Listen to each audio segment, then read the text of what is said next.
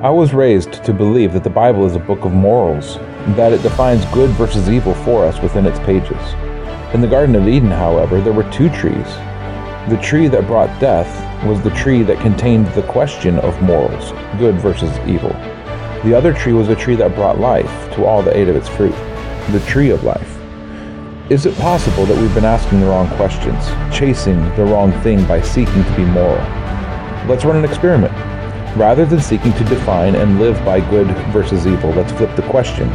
Let's define life instead. But to do that, we must first seek it out. So join us as we derish chai, as we seek life. Hey everybody, welcome to Derish Chai, the show where we take the things from the Bible, we attempt to apply the things of life that we find in the world around us to the pages of Scripture, and we draw from them the things that show us how we ourselves are supposed to live. So this week we are going to finish Genesis 24. This is the chapter that we began in last week. Uh, much of what we'll read this week will actually seem like a repeat of the information that we read and covered last week. And this is a convention that scripture uses in many areas. A scripture will repeat the same story or the same section or the same set of instructions, and each time the author will change something in the second from the first. I've mentioned it before, but I'm going to repeat it today. A few years back, as I was searching for God, I finally determined for myself that there was, in fact, a God. I wasn't sure what that God's properties were yet. Was God impersonal and unconscious, a sort of a spiritual force of nature, as Buddhism and Taoism describes? Was God simply one of many, with the Creator so far beyond us that it made no sense to worship Him, and instead worship a closer, more localized God who can then be manipulated, such as Hinduism, Wicca, and paganism describes? Was God the very personal force of love, whose only concern was love, and justice was of no concern at all, as the New Age describes? Was God simply a part of everything, and everything is part of God, as pantheism teaches? Well, each of one of these traditions contains aspects in it that match each other, as well as Christianity and the teachings of the Bible. And as I studied each, I became convinced that the similarities that run through each are in fact truth. And that's good, but that did not get me to where I wanted to be, because I desired to define and understand an aspect of the God. Because in each of these traditions, with all of their similarities, they each had something different to say about the nature of God or gods. In essence, I was really no closer to understanding God after learning about each of these than I had been in the beginning. All I had found were some universal truths. And that's awesome, that they're necessary and they're important. But they did very little to inform me about who God is. And I spent a lot of time thinking about that. All, all that I had learned, I trying to distill all of these truths into something meaningful. And after a while, it struck me. And I think it was perhaps God that opened my eyes to a truth that is highly valuable. And it's a skill that served me extremely well since then. And that truth is this. When looking for truth, look for the similarities in a manner. But when searching for the truth, that's when you have to compare and contrast the differences. And it's in the differences that the truth of a matter will be revealed. And there's one more fact that we have to add to this mix. Ancient authors, ancient authors weren't concerned with precision in the same way that we are, and this can be extremely frustrating to us. Our history books are concerned with dates and events recounted in a very precise and orderly manner. In the ancient Near East, they weren't. Ancients would attempt to convey a truth through the telling of a story, not through the recounting of events. And this forces us to examine the story for the truth that the author is affirming. And many times the story is simply a vehicle for the discussion of a much deeper topic. But because of our upbringing, because of our education and our culture, this process then becomes difficult for us. And so we have to work at this discovery. But we must allow scripture to be what it is. We cannot force scripture to conform to us. We must allow ourselves to conform to it. So that's what we'll primarily be focusing on today. The repeat of the events in the early part of this chapter and finding the differences between these events. And I think they'll point us to the truth that the author is affirming. And once we have that, then we can look for other examples of the same thing occurring in scripture. So let's go ahead and finish off Genesis 24, beginning in verse 34. Genesis 24, beginning in verse 34 through the end of the chapter. And he said, I am Abraham's servant, and Hashem has blessed my master exceedingly, and he has become great. And he has given him flocks and herds, and silver and gold, and male and female servants, and camels and donkeys. And Sarah, my master's wife, bore a son to my master when she was old, and he has given to him all that he has. And my master made me swear, saying, Do not take a wife for my son from the daughters of the Canaanite, in whose land I dwell, but go to my father's house and to my relatives, and take a wife for my son. And I said to my master, What if the woman does not follow me? But he said to me, Hashem, before whom I walk, sends his messenger with you, and shall prosper your way. And you shall take a wife for my son from my relatives, and from my father's house. Then when you go to my relatives, you are to be released from this oath. And if they do not give her to you, then you are released from my oath. And this day I came to the fountain and said, Hashem, Elohim of my master Abraham, please, if you are prospering the way in which I am going, See, I am standing by the fountain of water, and when the young woman comes to draw water, and I say to her, Please, give me a little water from your jar to drink. And she says to me, Drink, and let me draw for your camels too. Let her be the woman whom Hashem has appointed for my master's son. And I had not yet ended speaking in my heart, when see Rivka was coming out with her jar on her shoulder. And she went down to the fountain and drew water, and I said to her, Please, let me drink. And she hurried and let her jar down from her shoulder, and said, Drink and let me water your camels too. So I drank, and she watered the camels too. And I asked her and said, Whose daughter are you? And she said, The daughter of Bethuel, Nahor's son, whom Milcah bore to him. Then I put the nose ring on her nose and the bracelets on her wrist. And I bowed my head and I worshipped Hashem and blessed Hashem, Elohim of my master Abraham, who had led me in the true way to make the daughter of my master's brother for his son. And now, if you are going to show loving commitment and truth to my master, let me know, and if not, let me know, so that I turn to the right or to the left. And Lavan answered Bethuel too, and said, The matter comes from Hashem. We are not able to speak to you, either evil or good. See, Rivka is before you. Take her and go, and let her be your master's son's wife, as Hashem has spoken. And it came to be when Abraham's servant heard their words that he bowed himself towards the earth before Hashem. And the servant brought out ornaments of silver and ornaments of gold and garments and gave them to Rivkah. He also gave costly gifts to her brother and her mother. And he and the men who were with him ate and drank and spent the night. When they arose in the morning, he said, Let me go to my master. But the brother and her mother said, Let the young woman stay with us a few days, and at least ten. Then you go. And he said to them, Do not delay me, since Hashem has prospered my way. Let me go so that I go to my master. And they said, Let us call the young woman and ask her. So they called Rivkah and said to her, Are you going with this man? And she said, I shall go. So they let go Rivkah, their sister and her nurse, and Abraham's servant and his men. And they blessed Rivkah and said to her, Let our sister become the mother of thousands, of ten thousands, and let your seed possess the gates of those who hate them. And Rivkah and her young women arose, and they rode on their camels, and followed the man. So the servant took Rivkah and left. And Yitzchak came from the way of Be'er Lahai Roi, for he dwelt in the south. And Yitzchak went out to meditate in the field in the evening, and he lifted his eyes and looked, and he saw the camels coming. And Rivkah lifted her eyes, and when she saw Yitzchak, she dismounted from her camel. And she had said to her servant, Who is this man walking in the field to meet us? And the servant said, It is my master. So she took a veil, and she covered herself. And the servant told Yitzchak all the matters he had done. And Yitzchak brought her into his mother Sarah's tent. And he took Rivkah, and she became his wife. And he loved her. Thus Yitzchak was comforted after his mother's death. All right, so this week we begin with the speech that the servant gives upon entering Bethuel's home.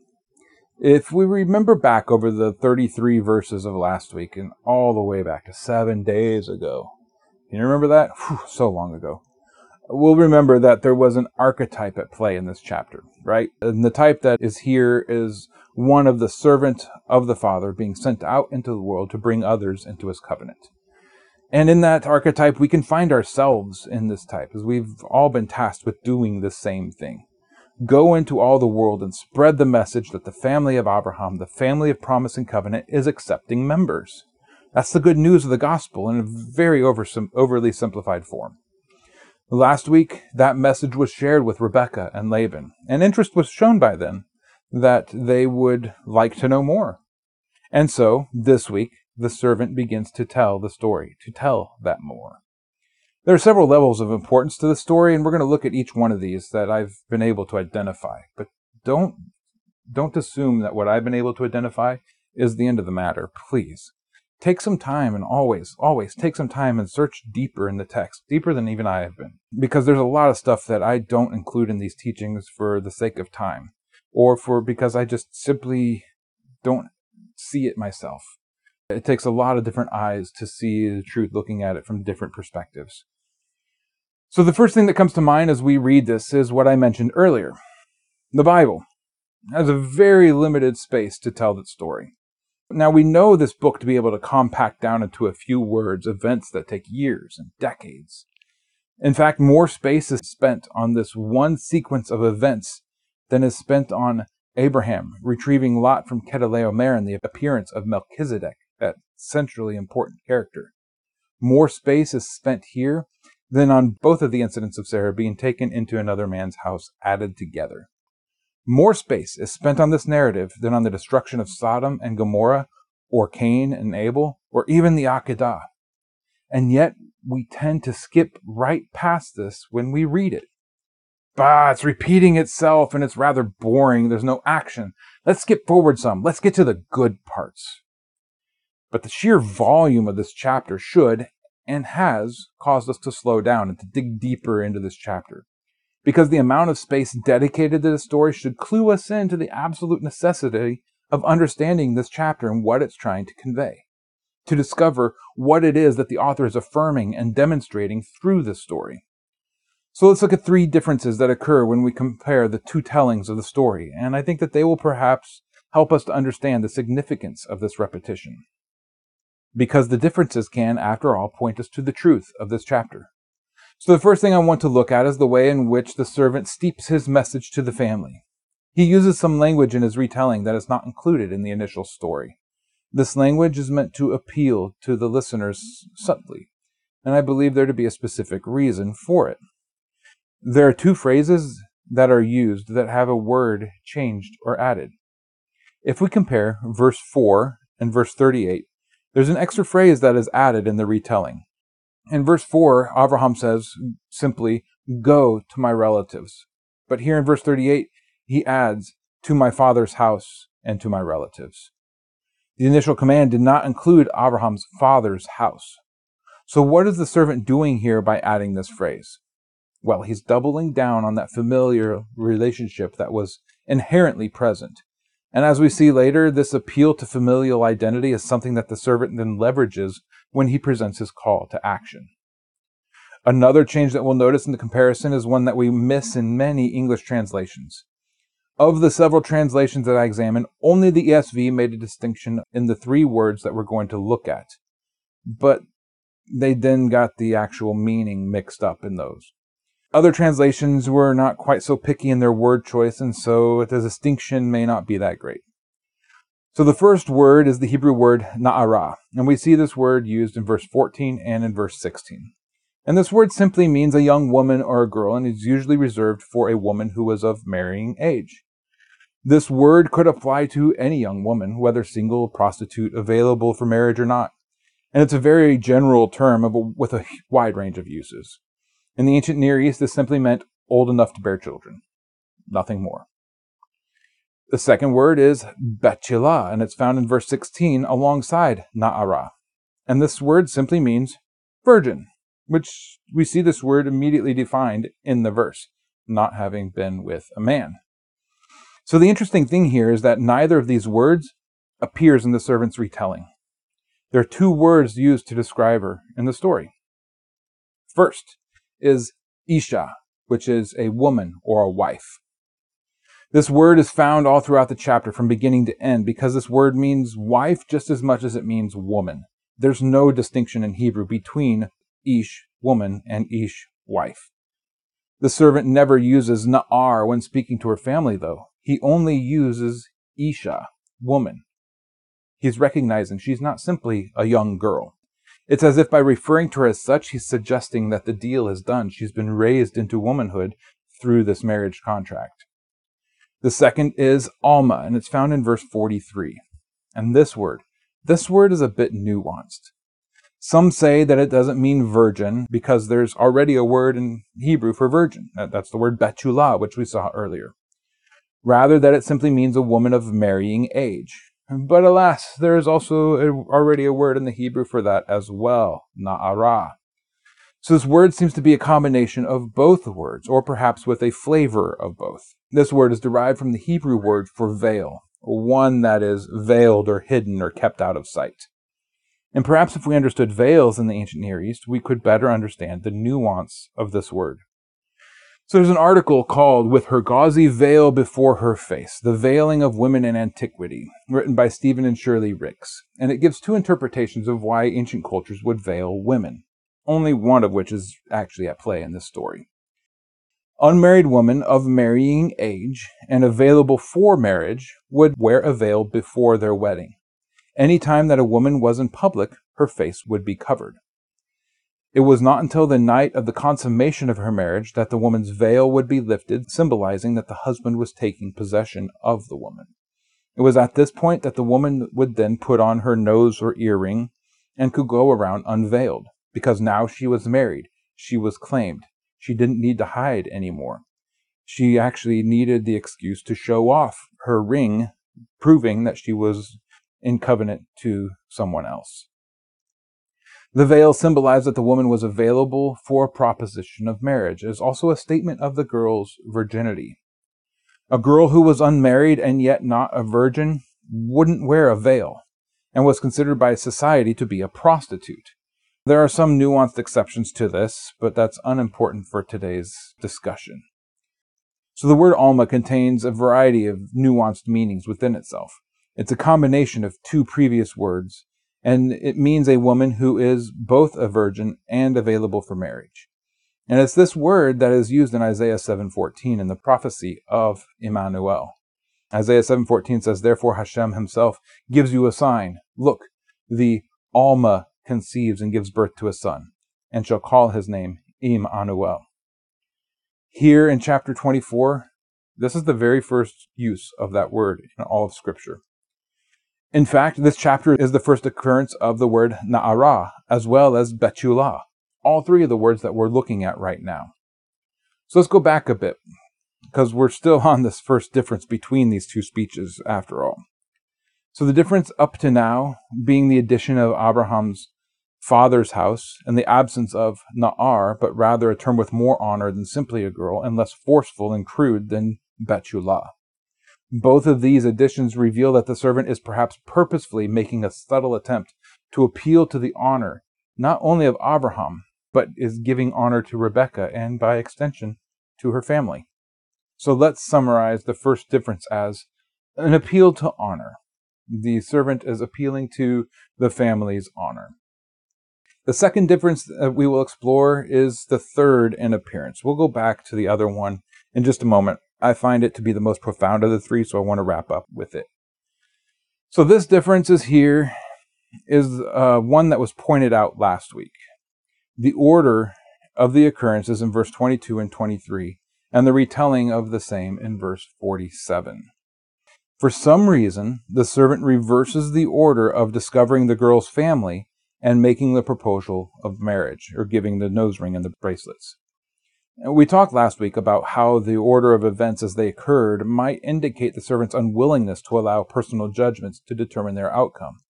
He made the proposal to the girl who fit the bill, not based on her honor or her community, not based on her family name or affiliation. In the ancient Near East and elsewhere, this would have been seen as a very stupid idea. You asked a girl to marry without even knowing her name, without knowing her family. Are you an idiot? A simple retelling of the story as it happened may have endangered the entire thing, as Rebecca's parents would have reconsidered letting their daughter leave with a man who operated in this way. The unfortunate fact is that allowing God to make your decisions as a way of life that will leave you doing things that seem foolish to those who do not know God. 1 Corinthians 1:18 says for the word of the cross is indeed foolishness to those who are perishing, but to those who are being saved it is the power of God. Applied to this circumstance, this verse might read, For the offering of marriage to an unknown girl is foolishness to those who are not in covenant, but to those in covenant, it is God's will being manifested. The servant changed the order so that the family didn't have any reason to doubt him or to question his sanity. If he showed any weakness at all in the situation, the family would have taken advantage of it. How do we know this? Learn about Laban. We're going to later. And it, it, was his way, and it was the way of the world to exploit weaknesses and to take advantage of others. They would have either demanded more, they might have delayed his return until they decided, or any other number of things could have happened that they could have come up with some sort of excuse why you can't leave just yet. In this culture, weakness was to be exploited. Best not to leave them an opening. And so the servant forestalls this by being shrewd in his proposition to her parents. Shrewd in action by letting God choose, and shrewd in speech by not giving a toehold to the unscrupulous. To some, this might seem as if the servant were simply attempting to save face or to retain his honor, and they would be right. But what was his motivation for saving face, for retaining his honor? Was it for the sake of his honor simply, or was it for the sake of success in the mission that he had been given? It's in this specific case that caused me to open with the idea that ancient peoples were not concerned with the specifics of the events, but rather with the overall message. To the ancient mind, the story and message took precedence. The specifics were expendable and even malleable. And we'll look at a few more examples of this before we end for today. The second difference, if we were to boil it down to its barest meaning, it might be called reordering truth to save face. Not a lie, simply more concerned about the success of the message and the mission, and not so concerned about the specifics.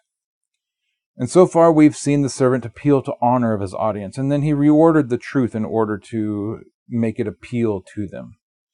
So, what is the third difference here? Well, the third difference appears in the currents of a word that we examined also last week, in which we'll examine in much greater depth in an upcoming episode in about five months or so. It's chesed. In the prayer that the servant said at the beginning of this chapter, he used the word chesed twice, and then once again in his prayer of thanksgiving.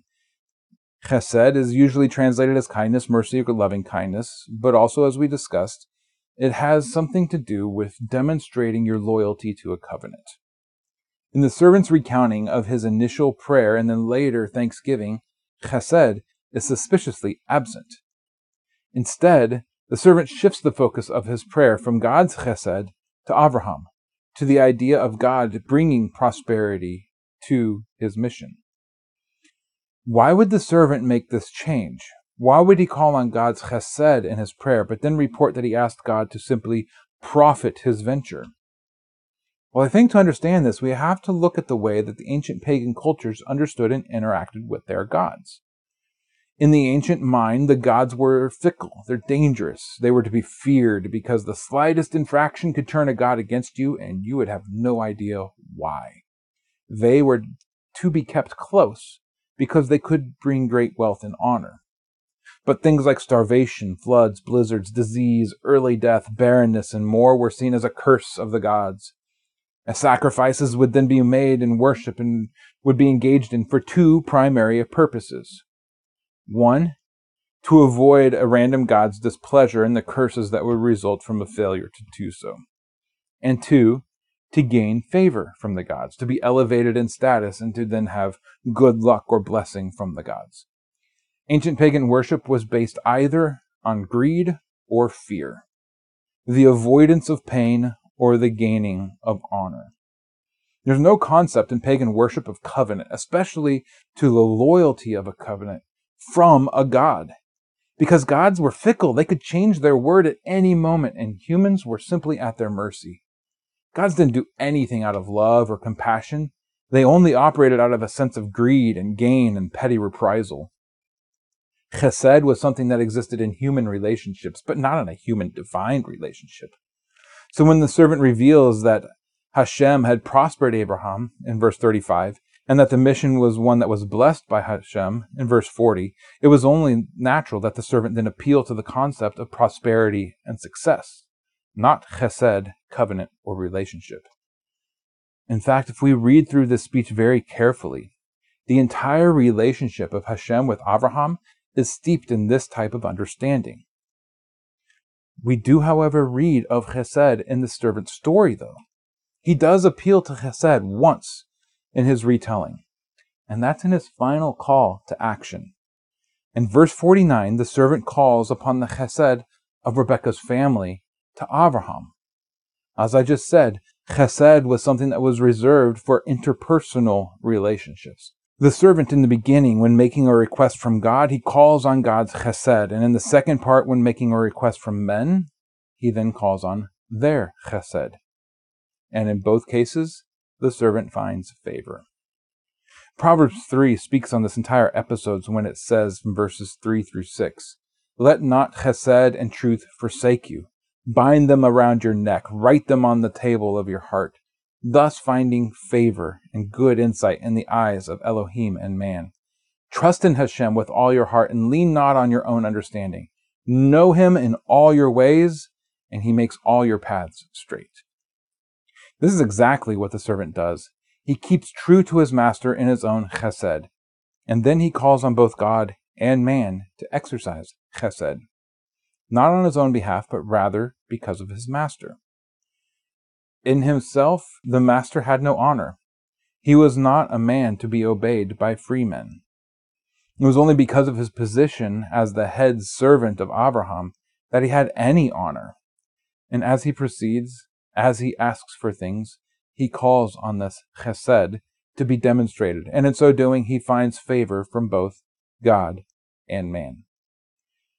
The servant of all mankind, Yeshua, he also found himself in this position. In Luke 2:52, Yeshua increased in wisdom and stature and in favor with God and men.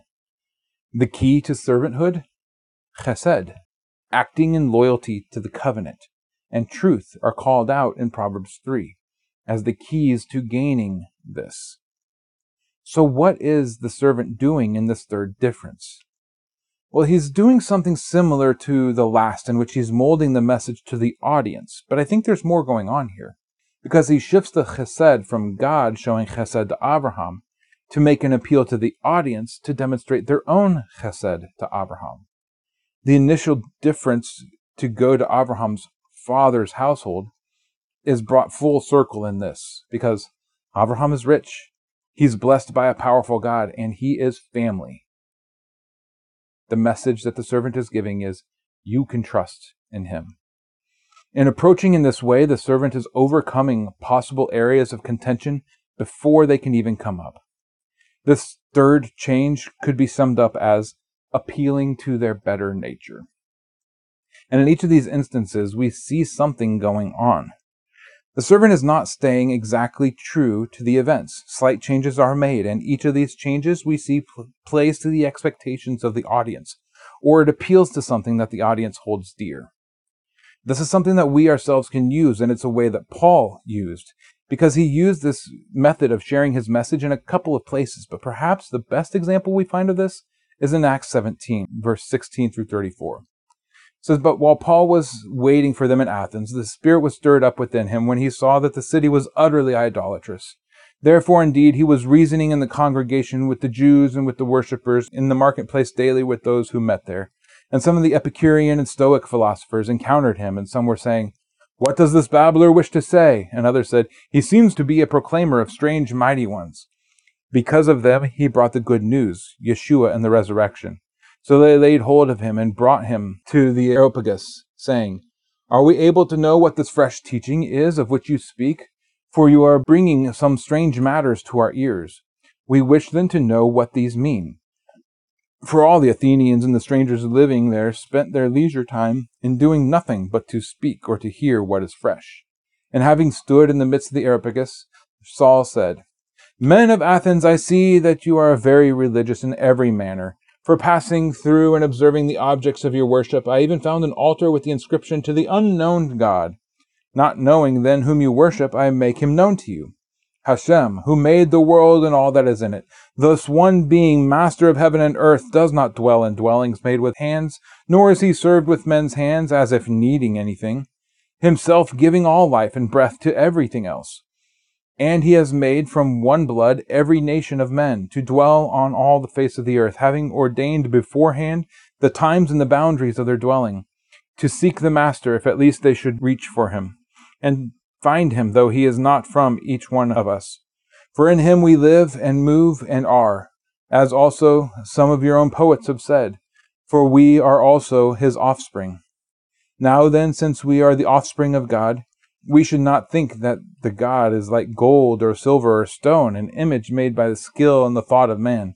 Truly, then, having overlooked these times of ignorance, God now commands all men everywhere to repent because he has set a day on which he is going to judge the world in righteousness by a man whom he appointed, having given proof of this to all by raising him from the dead. In hearing of the resurrection of the dead, some indeed mocked, while others said, We shall hear you again concerning this. And so Paul went out from among them. But some men joined him and believed, among them Dionysius the Areopagite, and the woman named Damaris, and others with them. So, what is Paul doing in this example that's different than his usual modus operandi? Well, Paul is changing the gospel message in order to make it appeal to Greek philosophers. He's speaking their language, he's using evidence and arguments that they would understand. In fact, he's quoting directly from some of their own philosophers. What really stands out here is, though, that he does not use scripture in any way. He does not call on prophecy. He doesn't quote Torah or the Psalms. He calls on what they know and what they already hold dear in order to get the message across. He customizes his message to make it appeal to his audience. We find in a later book, Paul describes what's going on here, 1 Corinthians 9 20 through 22 says, For although I am free from all, I made myself a servant to all in order to win more. And to the Jews I became as a Jew, that I might win Jews. And to those who are under the Torah as under the Torah, so as to win those who are under the Torah. To those without the Torah as without Torah, not being without Torah toward God, but under Torah of Messiah, so as to win those who are without Torah.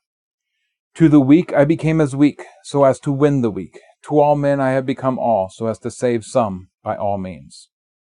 Now, many will say that in this, Paul is changing his actions. He's keeping the Torah in the company of some and not keeping the Torah in the company of others, that he's customizing his own actions. In this, though, Paul is not talking of his actions. He's talking about molding his message to the hearer, as we saw in Acts 17. I mean, think about it. Paul didn't become a murderer to win over murderers, and he didn't become a sexually idolatrous in order to win over the sexually idolatrous. When he says he became as one without the Torah, that means that he didn't quote the Torah to make his argument. They would not have cared what his religious text said. They were philosophers. They cared about a reasoned argument. And perhaps the mystery being revealed which would appeal to a Platonic thinker. So, did Paul become as an idol worshiper to reach idol worshippers? Did he become as an adulterer to reach adulterers?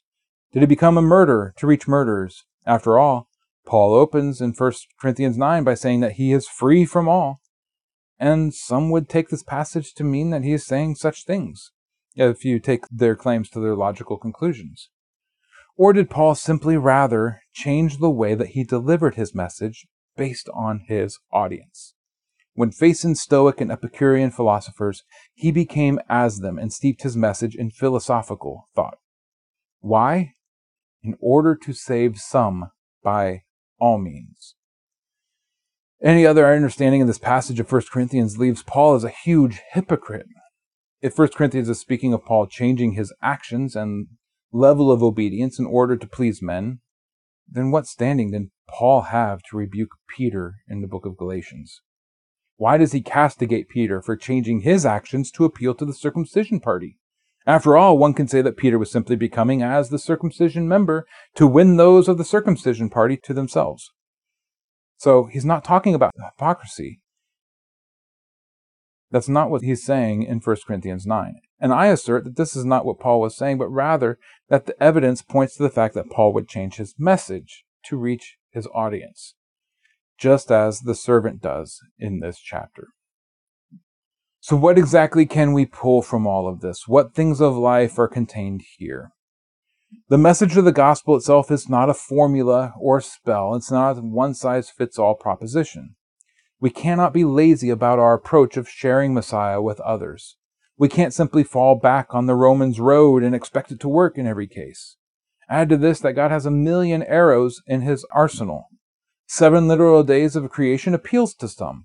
13.7 billion years appeals to others. We can't get so caught up in the specifics that the author himself did not understand or affirm. Flat Earth, sphere Earth, hollow Earth, donut Earth, who cares? Each message resonates with some. And as long as Messiah is the cornerstone of the message, it cannot fail to succeed in some dark corners of the world. One house, two house, no house. Again, who cares? It's the message that's being affirmed that matters. If that message is Yeshua and his kingdom, then the message cannot fail. Some will hear it. And we must be willing to speak in the language of anyone in order to gain some. We cannot limit ourselves because we must know only one thing Messiah and Him crucified. All else is window dressing. This is something that I've talked about before, and it's likely something that will present itself again. And it's very important, and we simply cannot miss this point. The message is vitally important, but the means of sharing the message is as varied as the people who hear it. So the next time you find yourself criticizing a teacher or a speaker or someone who's out on the streets sharing the gospel, and you hear them say something that you think is wrong, ask yourself, is it necessary to get upset at them because of something that they may not know that you do? To get upset at them because they don't steep the message in the same language you do? Perhaps to get upset at someone because they're using things from the world and not from Scripture? If that's the way we're going to act, then we got to throw Paul out too, because he did the same thing. We got to throw this messenger out. We got to throw out the messenger of Abraham to Re- Rebecca. He wasn't doing the right thing if he was steeping his message to his audience rather than staying true to what the word was passed down to him. All too often we get caught up in what other people are doing wrong and how they're saying things in ways that we wouldn't say it. I, I do this myself. I do. And I try to catch myself on it and get better at it. And I believe that I am. But we've got to allow God to work in all ways because we are not all hands, feet. We're not all noses or even ears. We are all different and we all work together to build the body of Messiah, which means that the message that is going to appeal to each person is different. And we've got to allow the Spirit to lead us on that. Who is that? The messenger that goes before us to prosper our way. The Holy Spirit that goes out into the world before us in order to make our message appeal, to make it successful in the ears of the hearers. So, as you go into this new week and all that you do and everywhere you go, Derish Chai, seek life. Shalom. Thank you for tuning in to Derish Chai. If you would like to find out more or support this ministry, head over to seeklifesc.com. That's seeklifesc.com. We'll see you again next time as we derish chai, as we seek life. Shalom.